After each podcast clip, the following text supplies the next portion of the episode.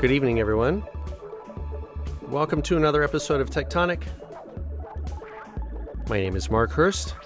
I will be your host for the next hour here on W F M U, freeform station of the nation,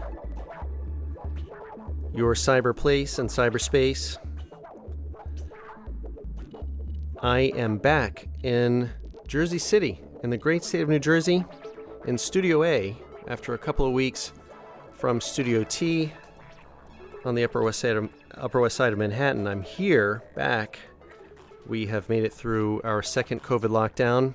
Thanks again to Alan and Ruth and everyone here at the station for making that possible for me to for me to broadcast from home. But I am happy to be back. Thanks for joining me this evening.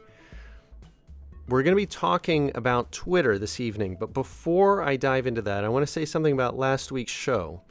If you listened to last week's show, and if you didn't listen, I would definitely recommend it. Uh, it was it, it was uh, a show about walking, of all things. I interviewed National Geographic explorer Paul Salopek, who is over nine years into a walking journey around the world. When he is complete, uh, when he has completed the journey, uh, he is uh, he's planning to have walked twenty-four thousand miles in total, which is thirty-eight thousand kilometers.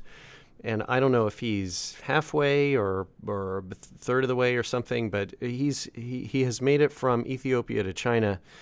And um, we had a good conversation about walk. What what does it mean to walk at five kilometers an hour for thousands of miles in an age where digital technology and other high-tech uh, platforms like cars and highways are all conspiring to speed us up? A constant social acceleration, as we've talked to, on the show about before. And what, what Paul Salopek is doing is really... Uh, and I don't know if he would call it this, but I see it as an act of resistance against the technological society. He is demanding that he at least stay with healthier uh, patterns of life and community.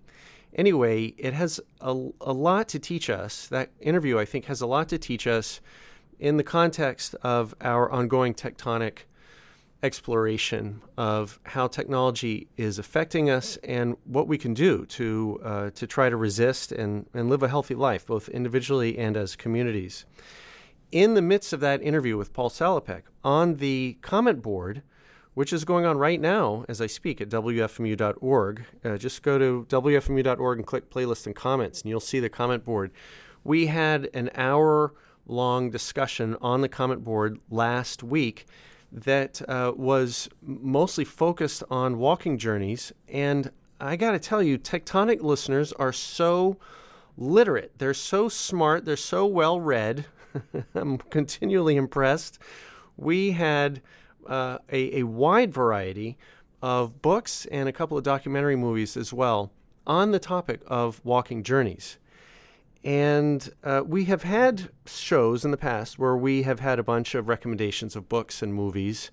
And as we've done in the past, I have a little surprise for you. If you haven't looked at the playlist yet, you really should take a look, because listener and friend of the show, David in London, put together one of his trademark, uh, really clever and sharp infographics for us that is presenting the contents of the of the comment board from last week for your delectation. You can take a look at it. Again, go to W F M U dot org, click Playlists and Comments, and um, David has, has titled this A Walk on the Wild Side. And you can click on it and see it in uh, in zoom in all of its zoomed-in glory, and I've even put a link to a, a, C- a C S V file of formatted data if you would like to take the data and make your own infographic of last week's recommendations. But anyway, thanks to David in London, there's a bunch of books and a couple of documentaries that we all need to go and read and watch, and we can continue our own journey of, of learning here on Tectonic from our uh, guests and from each other on the comment board. By the way, if you're listening in the future, you can find that playlist by going to tectonic dot f m. That's T E C H tonic dot f m. It's a one-page site with a bunch of Uh, links to different shows, past shows of Tectonic, and you can find the, the playlist for last week's show, with Paul Salopek. This week, however, is a completely different topic. We're not talking about slow, thoughtful, reflective, community-oriented uh, walking journeys around the world. No, we are talking about some, something different, straight out of Silicon Valley. Twitter has been purchased, or at least the terms of a purchase deal have been reached by a buyer and the board of Twitter, the corporation. And of course, the buyer is the richest person in the world. His name is Elon Musk. We've talked about Musk a number of times in past shows. You may know him from Tesla. You may know him from The Boring Company. You may know him from his uh, his turn on Saturday Night Live, boosting different cryptocurrencies and then joking about it later. Um, how about Starlink, where he wants to put up thousands and thousands and thousands of tiny little satellites that are gonna that are already beginning to blot out uh, astronomers' view of the night sky. Uh, but his latest his latest stunt is to buy Twitter, or again, uh, begin the process of buying Twitter. Uh, we're going to be talking this hour about the purchase of Twitter, uh, Musk buying Twitter, and of course, I know technically it hasn't gone through yet, but we're just going to use that as a shorthand instead of saying every time Musk's plan to buy Twitter, which has been approved by the Twitter board and terms have been reached, and so on and so forth. The magic number, it turns out, is forty-four billion dollars. And why, why, where do we start with this? Well, first, let me give you a heads up. We are going to be going to an interview here in just a couple of, of minutes. I am going to welcome back to the show Paul Bradley Carr, author of the novel fourteen fourteen Degrees, uh, and also a longtime journalist in Silicon Valley. He was on the show back in December. I will put a link to the playlist so you can uh, listen to that show uh, at your leisure. And and I do recommend his novel, fourteen fourteen Degrees.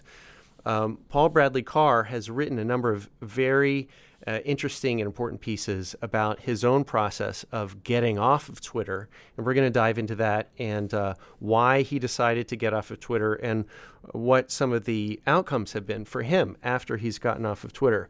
Before we dive into the conversation, let me just set a little bit of context. And let me say, you know, I am not a mergers and acquisitions specialist, so I can't give you the specialist knowledge, but I can just give you my read of the situation.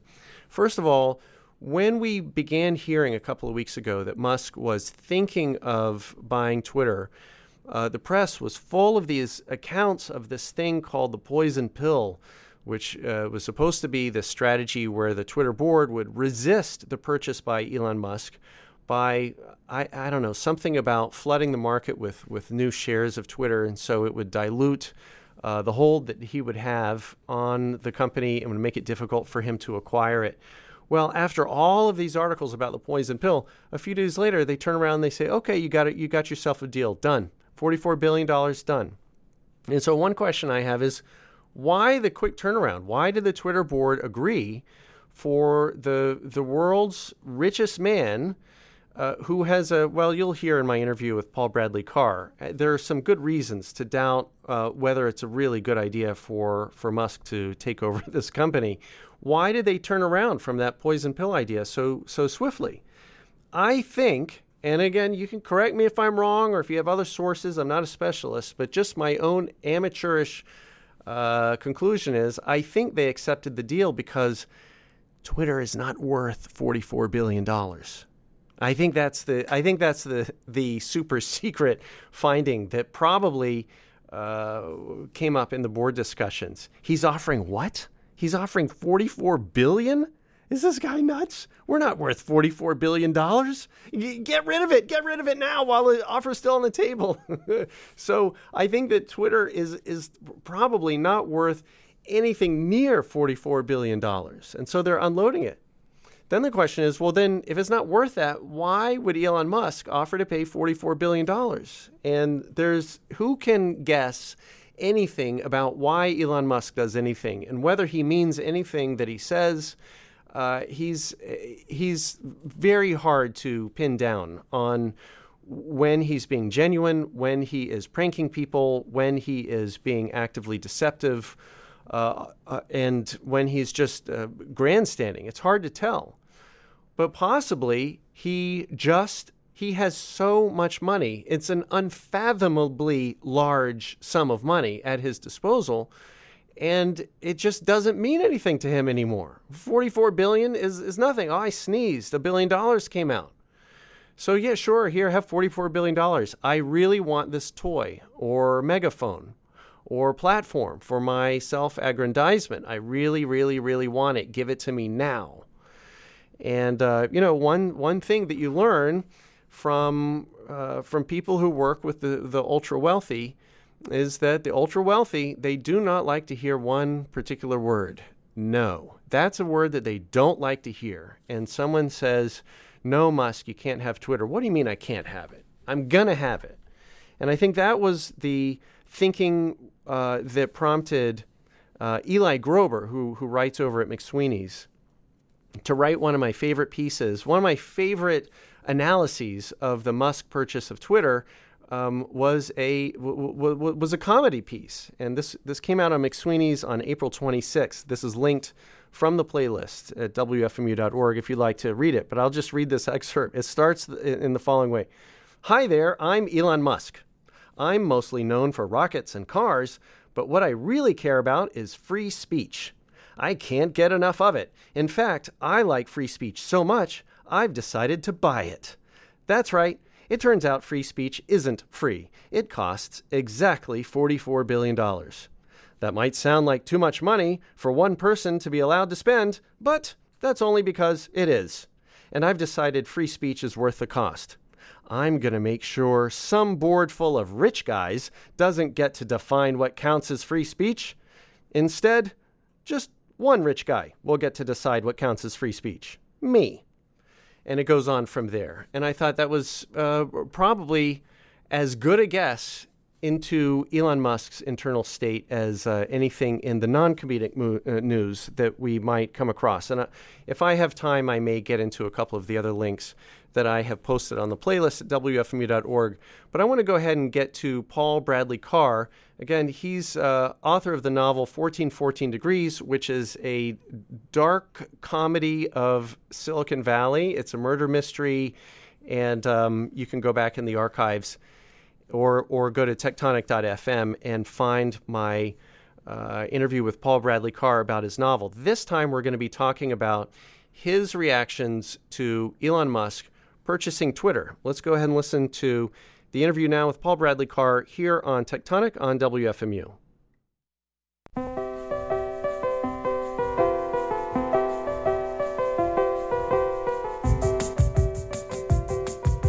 Paul Bradley Carr, welcome back to Tectonic. I am so happy to be here, Mark. Thank you for having me back. A rare time I get invited back to something. Well, I am happy that you're back on Tectonic. You were on the show just a few months ago talking about your novel fourteen fourteen degrees, which I quite enjoyed. And listeners can go back into the W F M U archives and listen to that whole interview. But I wanted to bring you back in part because of something happening with your novel, which we'll talk about later, but primarily to talk with you about Twitter and Elon Musk's purchase announcement. Now, I want to say that you and I are recording this on Tuesday, April twenty-sixth, twenty twenty-two. So if anything transpires around this deal or it gets canceled... It's possible the world has already ended. It's possible people are hearing this from their bunkers. This is the last broadcast that will reach them before the end of the world. I sure hope that's not the case, but if it is, we can give a a sprightly snapshot of the world and the online world on Tuesday, April twenty-sixth. So let's talk about Twitter. The reason I wanted to talk to you, Paul, is because you have been doing a bang-up job on your email newsletter, which I'll, I'll put a link uh, on the playlist for listeners to subscribe to that. You're doing a great job, and you called it. Let me just say, you called it on April seventh. You wrote a, a newsletter post called Twitter to the Loon, and that was when it was just beginning to look like Elon Musk might actually try to buy Twitter. It's very early stage, and you started the newsletter by saying, I'm out. I hard deleted my verified account on Tuesday morning and also the two-factor authentication, so I can't reactivate it even if I wanted to. I'm a recovering addict, and I know when something is dangerously unhealthy. I was really struck by that because you had used Twitter a lot. You had a lot of followers. You have a new book out, and you completely deleted your Twitter account. And this is before the purchase. So tell me, what went into that decision? I mean, it's it's you just read the the sort of the key quote there, uh, which is, I know in my gut from... Um, people listening probably don't know, I, I was for a long time an alcoholic. I've been sober for ten years and I wrote a book about getting sober.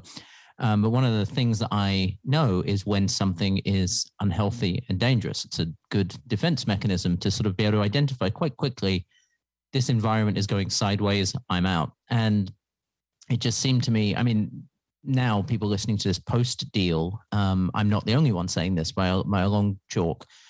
Um, it is so obvious that what Elon Musk has in pla- uh, has in store for Twitter, what he plans for Twitter, is to turn it into, he he uses phrases like free speech in the same way as a lot of um, Republicans use that language, a lot of MAGA people use that language to mean the freedom for rich, uh, trollish white men. Uh, rich is really the key word there, um, to be able to say whatever they want and to be able to shout down critics, be able to encourage hate speech and or or at least in, uh, ignore hate speech, encourage trolling, that kind of stuff. Um, it's not free speech. Free speech would be um, to allow critics to flourish of those rich people, whereas we all know that how tech billionaires treat uh, treat critics is to is to silence them, is to turn their mob armies against them and all the rest of it. This isn't, it's not a question of free speech. It's a question of the exact opposite. It's a question of free speech for people who are already incredibly powerful at the cost of um, free speech for everybody else. It's it's obvious. I mean, it's it's it's exact. It's obvious. Twitter's not a good business to get into. It's not like Elon has said, well, I think what I should own is electric cars, the moon, and Twitter. Like the, one of those things is not like the other when it comes to finan- uh, economic opportunities.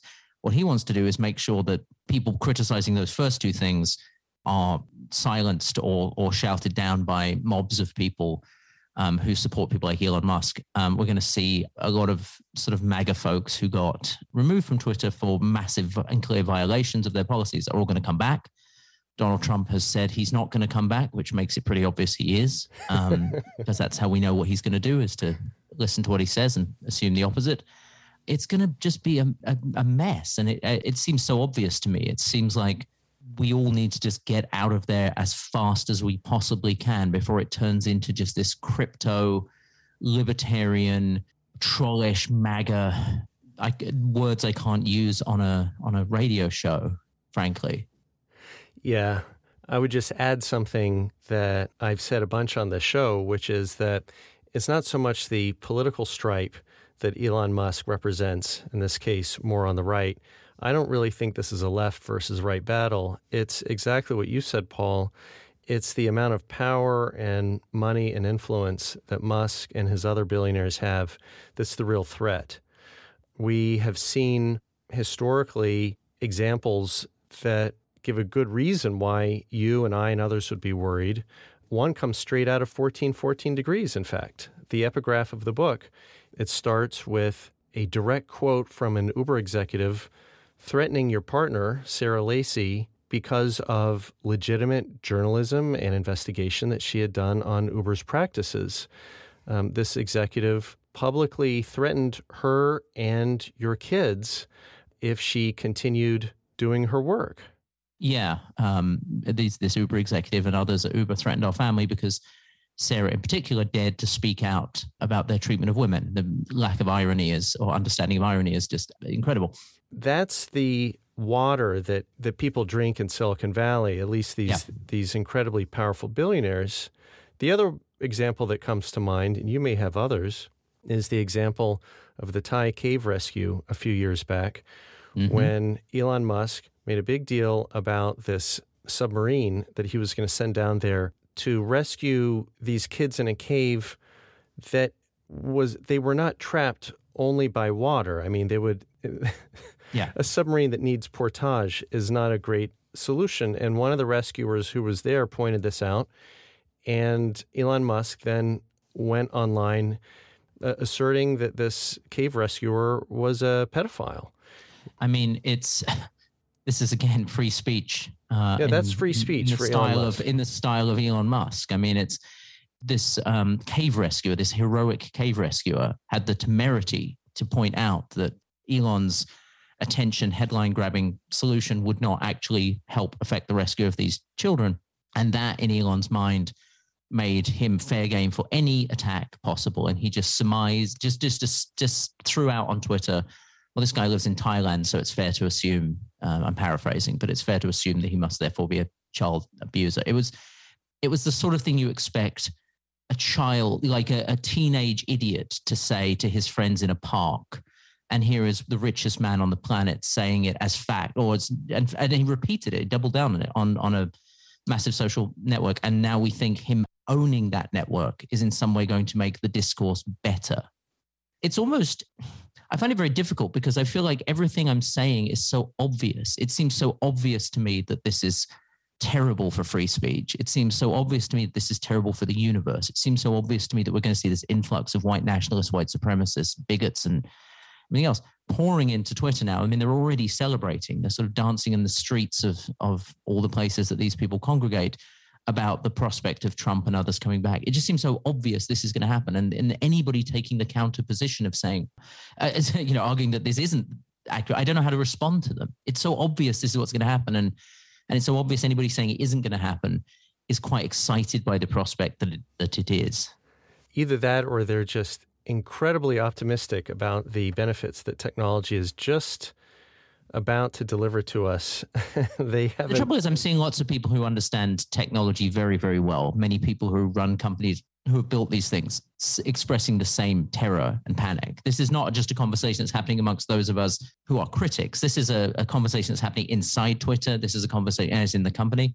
This is a conversation that's happening. I'm I'm talking to people I know who are very, very influential and successful tech people. I'm not just somebody who mixes with sort of leftist opponents of the internet. This is this is something that everybody who is not disingenuous understands what his motivations are for doing this.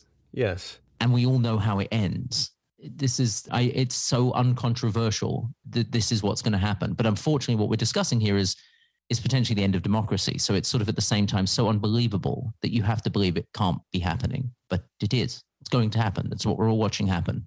I know that when Trump was active on his Twitter account, and this was something that C E O at the time, Jack Dorsey, was in favor of. I mean, Dorsey met with Trump at the White House and mm-hmm.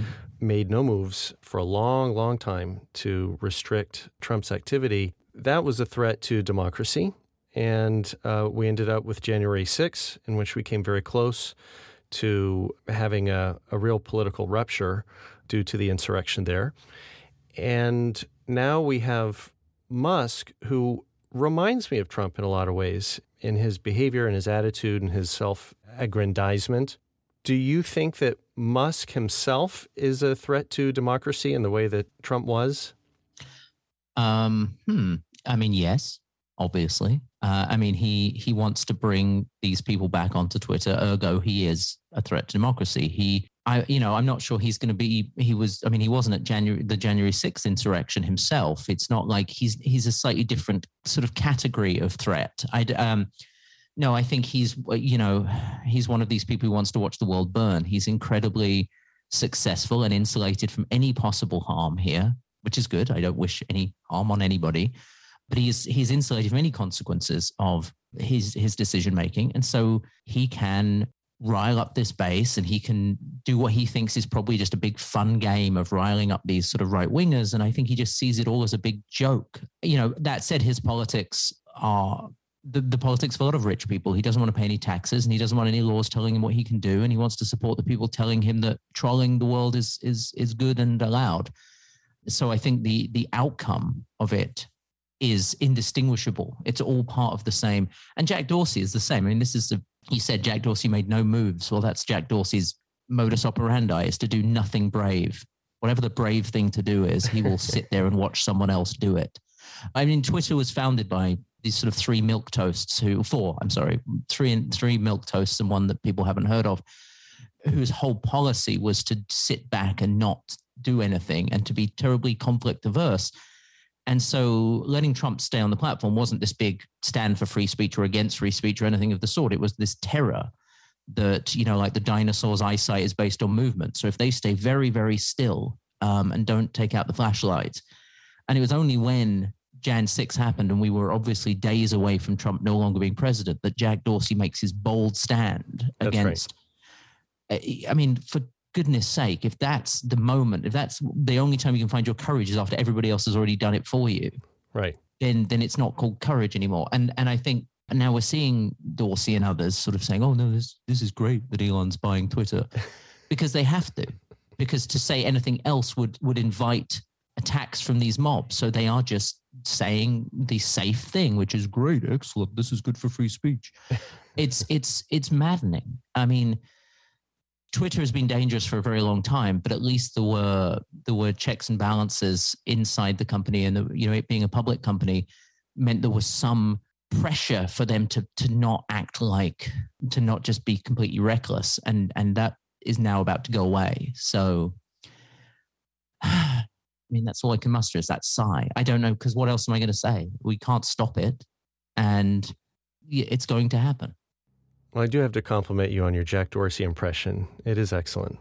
No, unfortunately, I gave him slightly too much personality. Um, more, if we could just get some sort of room tone, that would be more of a more of an impression. No, the man whose whose biggest political statement was to wear a T-shirt that said hashtag woke and then do absolutely nothing while Donald Trump used his platform to foment an insurrection. I mean, well done, Jack. Well, he did say once that um, I think he made an announcement in December of one year when he was C E O that he was going to spend the next year in Africa. And that's how he, he was, was gonna... with doing yoga in Myanmar. I mean, good Lord, Jack. I mean, I it, no, he'd be funny. He'd be a funny character if you wrote, if you made him up. But unfortunately, he exists and has got us into this mess. Like, it's really... You know, this what whatever that phrase is about good men doing nothing. I mean, he's just a piece of bread doing nothing. And yet somehow we're all heading towards the abyss. I'm sorry, Mark. I'm not bringing a lot of joy to this show. No, but there's... I there's... should do a song or something, cheer everyone up. We will all go together when we go. There's a certain uh, dry British humor in your remarks that I appreciate. There is some... I I do find some humor in it. I also... And you have to, because what else are you going to do? I mean, it's... If you don't smile about it, if you don't... if you, you know, I feel like Eric Idle on the, the cross at the end of, of yes. um, Life of Brian. Life of like, Brian, don't yes. worry, give a whistle. I mean, that's yeah. it, really. We're, we're all doomed.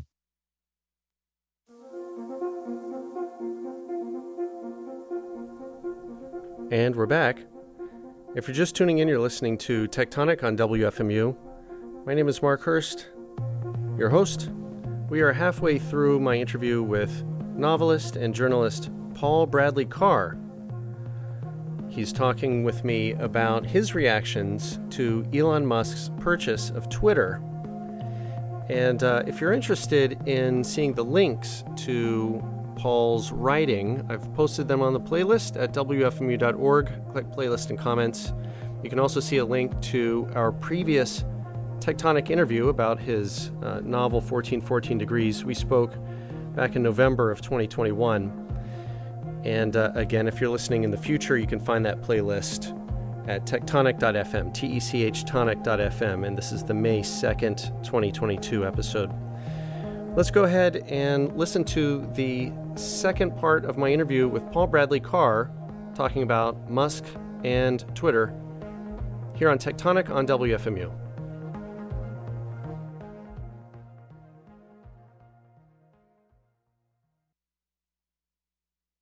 I want to give a, a shout out to your April thirteenth column in your newsletter called Elon and On.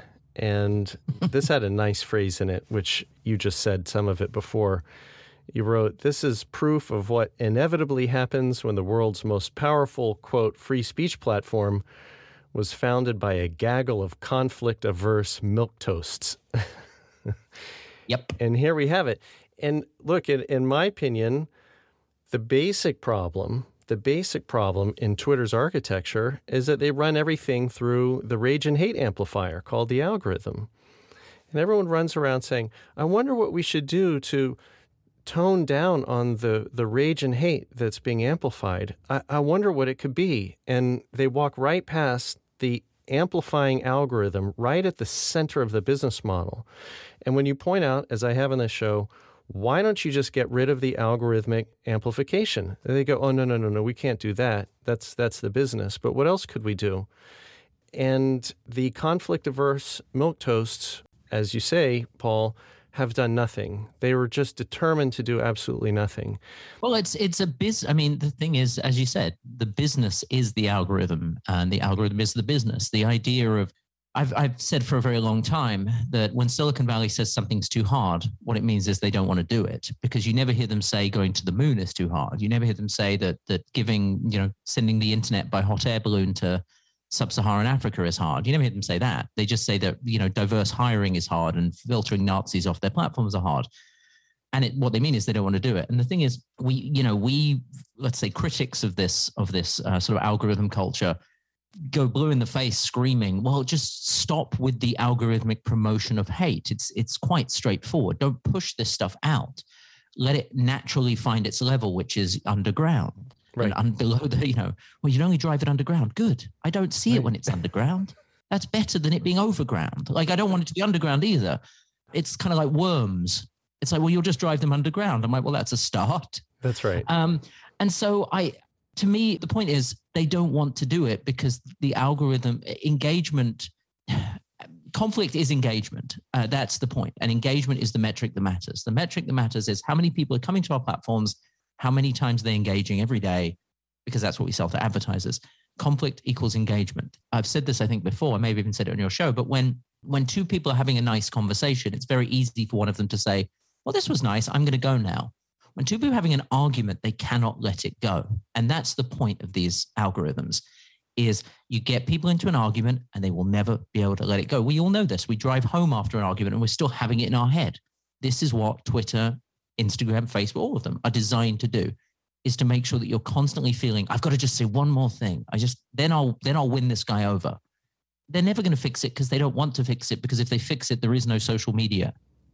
Right. And it doesn't seem like there's an alternative out there, at least not one that has a large user base. As you wrote in the April sixth piece, I honestly don't know what happens to social media from here on. If our best hope is TikTok, then we might as well all hurl ourselves into the sun.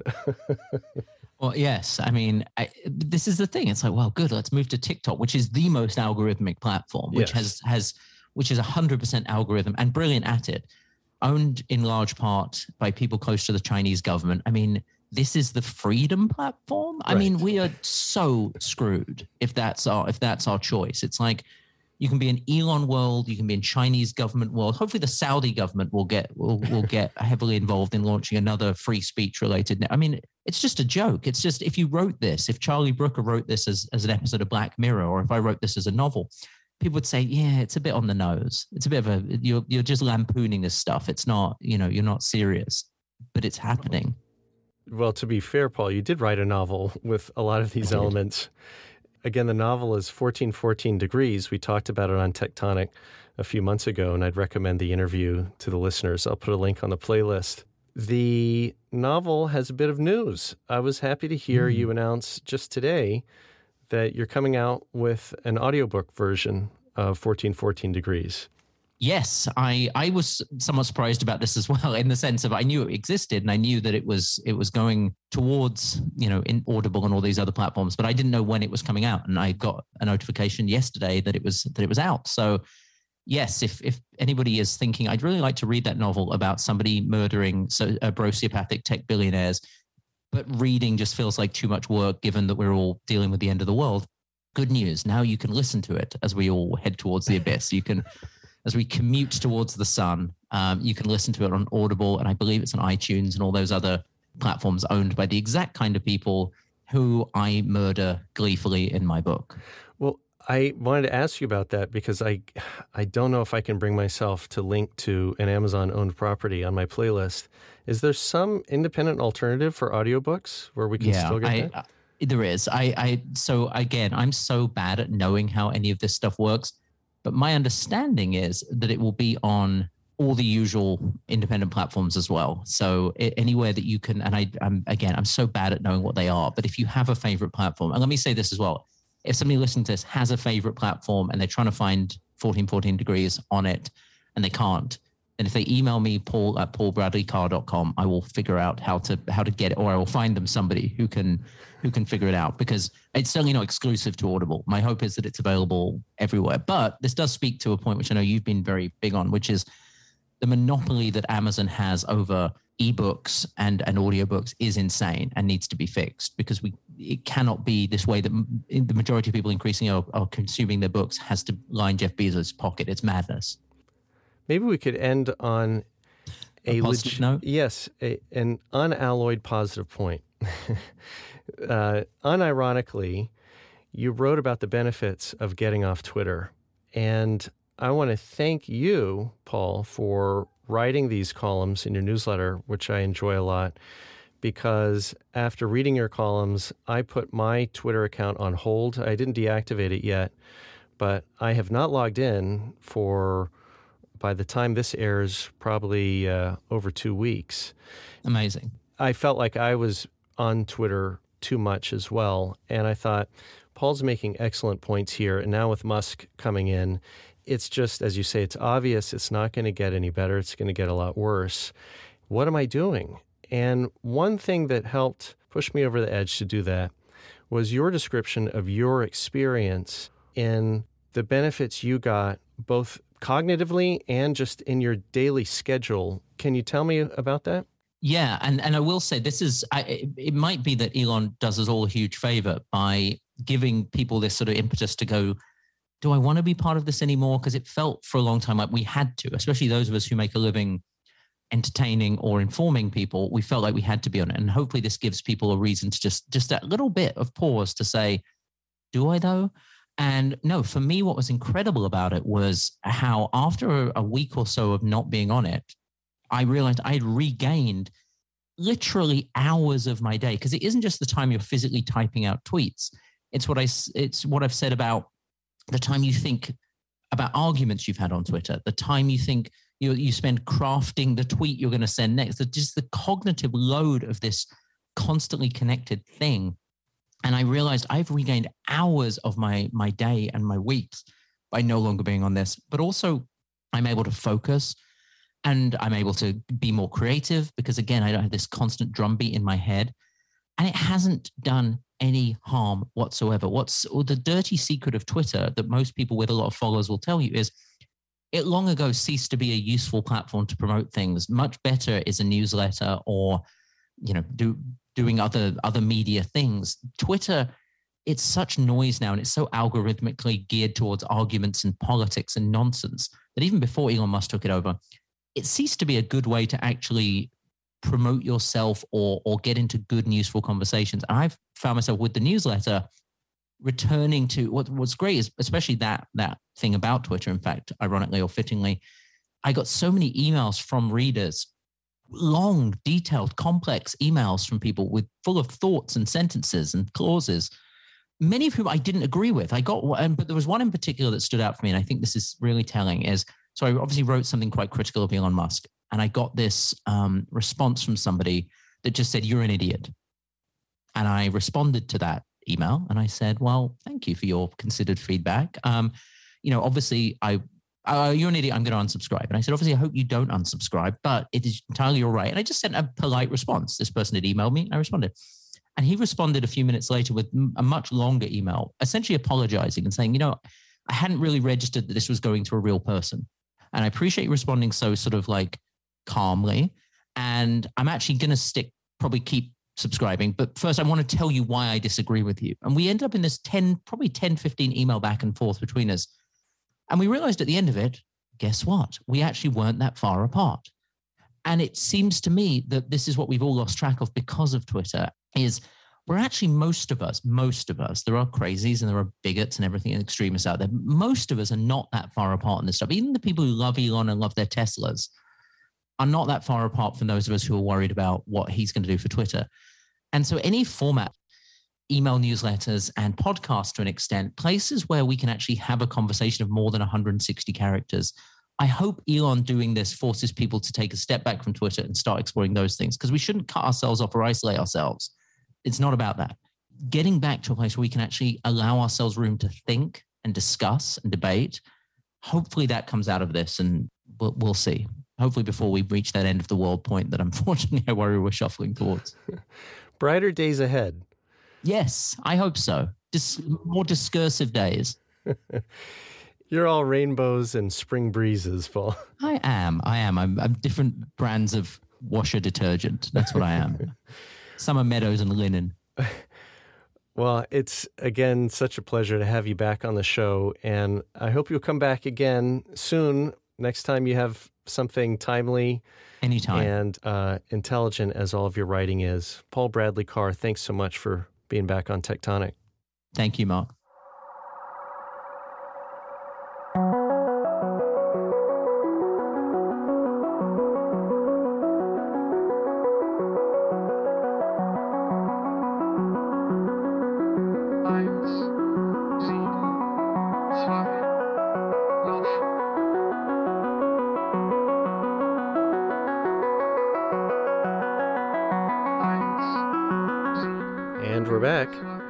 If you're just tuning in, you're listening to Tectonic on W F M U.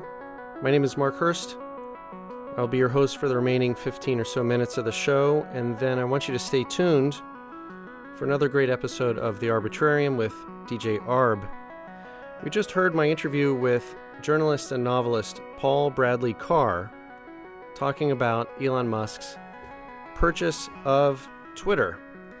He has written a number of newsletter columns in his email newsletter talking about his reactions to the purchase and the outcomes in his own life and in his own mental state after he got off of Twitter. He completely deleted his Twitter account a couple of weeks ago, even before the purchase came through. And as I said, I, I, I was impressed that Paul saw the early signs of Musk's interest in the company and immediately took action. And as I said, I have been off of Twitter for a couple of weeks myself, although I have not deleted my account. Um, I'm going to wait and see. I just wanted to have a, a little trial period of not logging on. Uh, it's, it's hard to avoid Twitter altogether. There have been a couple of moments when someone has sent me a link to something someone posted, and that's on Twitter, but um, at least I wasn't logged in and posting my own stuff and checking my own feed. But for the most part, I've been off, and true to Paul's experience, I have found that my attention has become a little more focused, and it seems like I have a little more time in the day, given that I'm I'm not going to the feed to, to check what people are saying or if there's any reactions to the amazing thing that I posted. um, and I know there's a cost. Uh, someone on the, I think P ninety on the comment board said, um, hope hope you'll come back, uh, be, you know, to, to post your own material on Twitter. And I, I understand, and I appreciate that. And I have gotten some benefits from seeing news stories that I've shared with you, the listeners, and I've even been able to contact a couple of the guests that I've gotten to the show um, through Twitter in a way that would have been difficult over email or going through some other uh, some other method of trying to contact them. So if if I do end up getting off permanently, I know there's a cost. There's always a cost to to to making a move like this. But it's not it's not the question isn't is there a cost at all? Of course there's a cost. The question is, do the benefits outweigh the cost?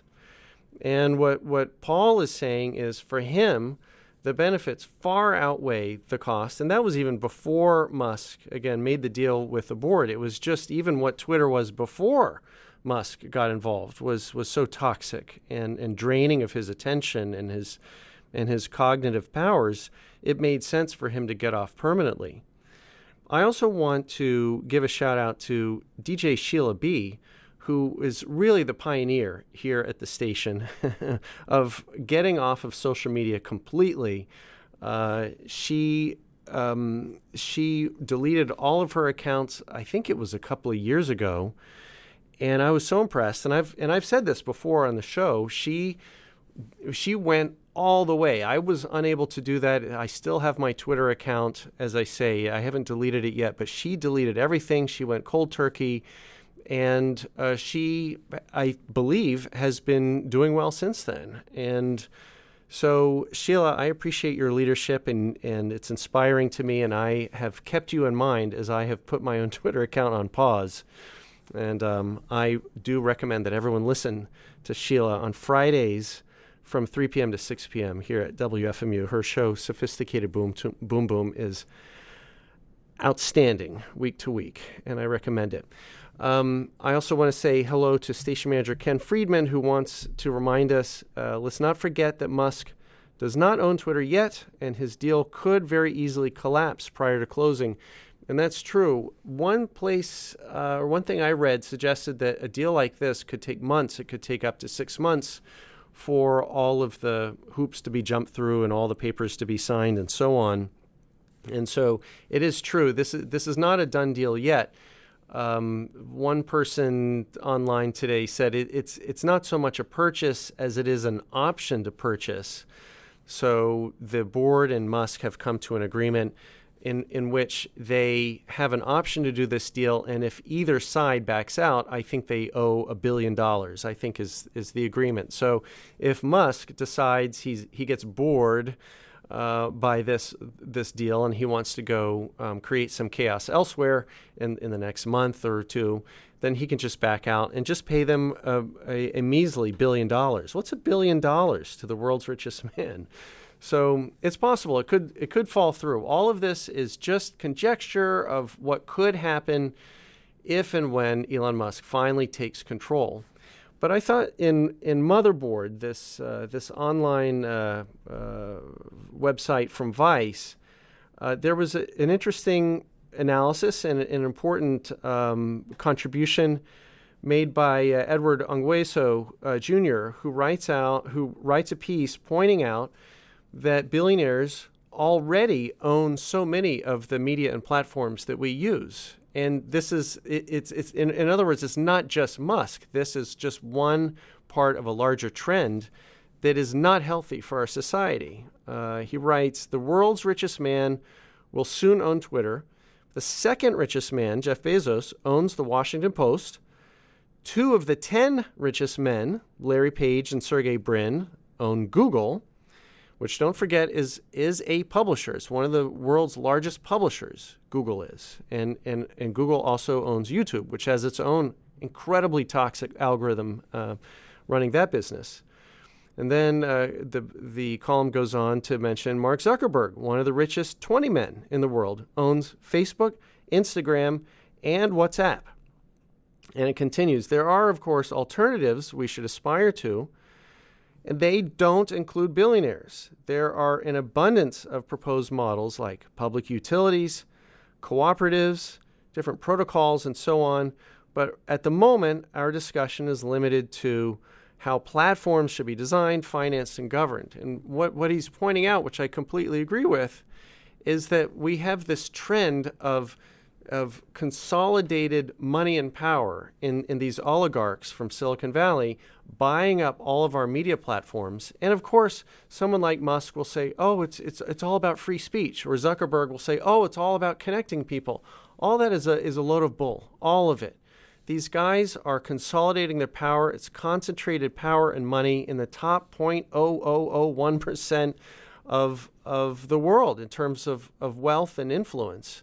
And that is no way to run a democracy. That is no way to build a society where people have a voice. Uh, just just completely forget everything that, that Musk said about free speech and just look at the inequality and wealth between between Musk and the rest of society. It's it's insane for someone to have that much influence and to be able to, to plunk down forty-four billion dollars, even if it's not worth it, Uh, to to plunk down that amount of money for this for this megaphone, this toxic megaphone, is just wrong. And we really should be spending time on different kinds of models, like cooperatives, or maybe turning some internet services into public utilities. And yes, as people have mentioned on the playlist, we need regulation. That's something that I have brought up so many times. I've had whole shows on regulation. Of course we need regulation. One of the one of the first things we should do is is roll back Section two thirty from the C D A, the Communications Decency Act, which gives these publishers immunity from the laws that newspapers and magazines and, and T V networks have to abide by. Facebook and, and Twitter and Google's YouTube, they can amplify the worst kind of racism and, and hate and, and genocidal content and, and calls for, for violence, all of which they have done and continue to do. Go back and listen to my interview with Gretchen Peters just a few uh, a few months ago about the criminal behavior that we're seeing from these uh, companies because they have this Uh, unchecked immunity due to Section two thirty that, that just needs to be just needs to be rolled back. Maybe it's blown up entirely, or maybe it's uh, amended in some way. There are different proposals on the table, but it has to be changed.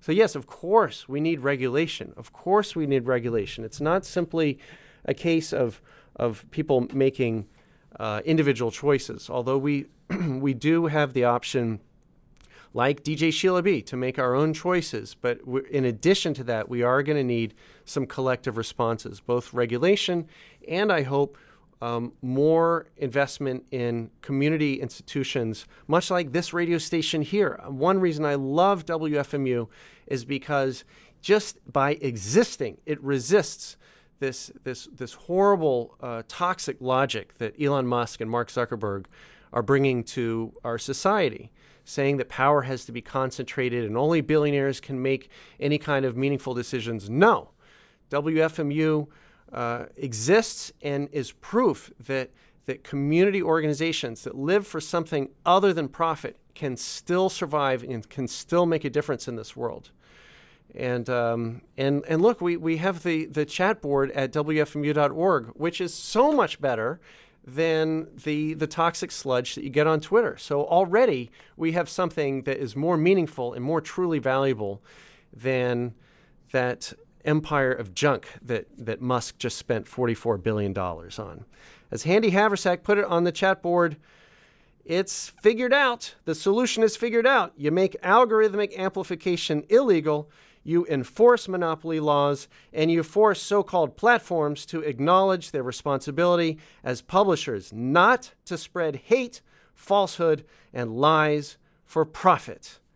Both Bada and Bing. Thank you, Handy Haversack, for bringing the truth to the comment board.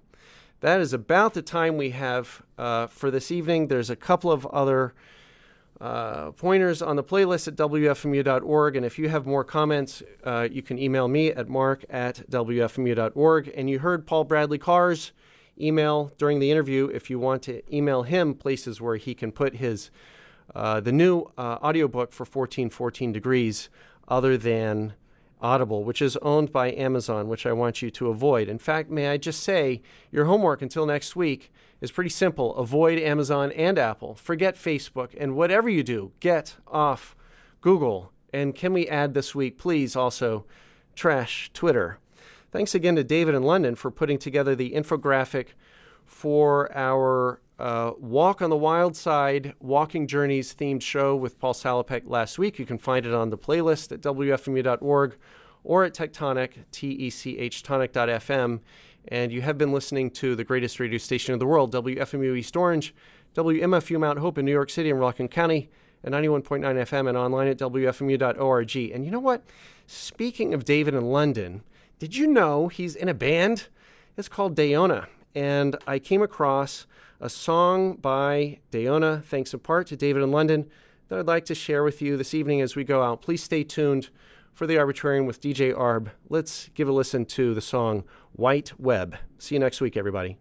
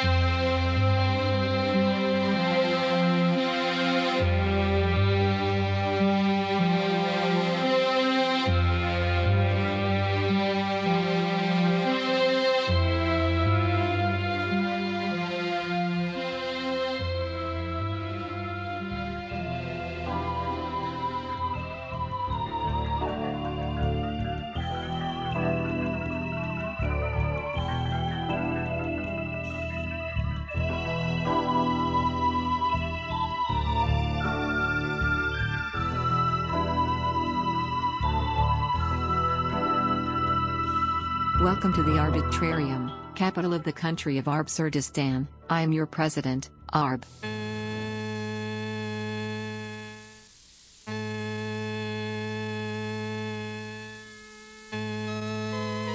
was once an old house I lived in for a year or so.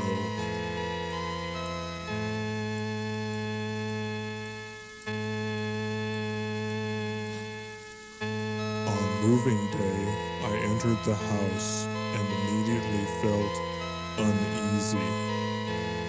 I began to search for the cause of my uneasiness. It was not long before I discovered a large closet on the second floor. It had two different doors and connected both to my bedroom and the hallway. This in itself was not disconcerting. However, it was quickly apparent that the closet was ruled by the spirit of a pig. The pig had not been informed of the sale of the house and was unhappy. To persuade the pig to leave, I introduced him to my pet cow, Belinda. The pig left, and I never again felt uneasy in that house.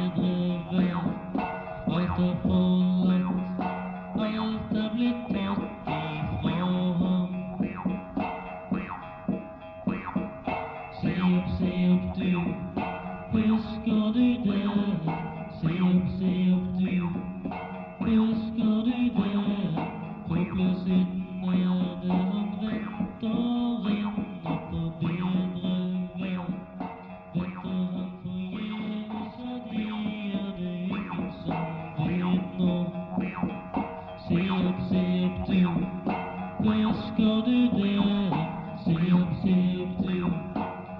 go to them, sing up, sing up.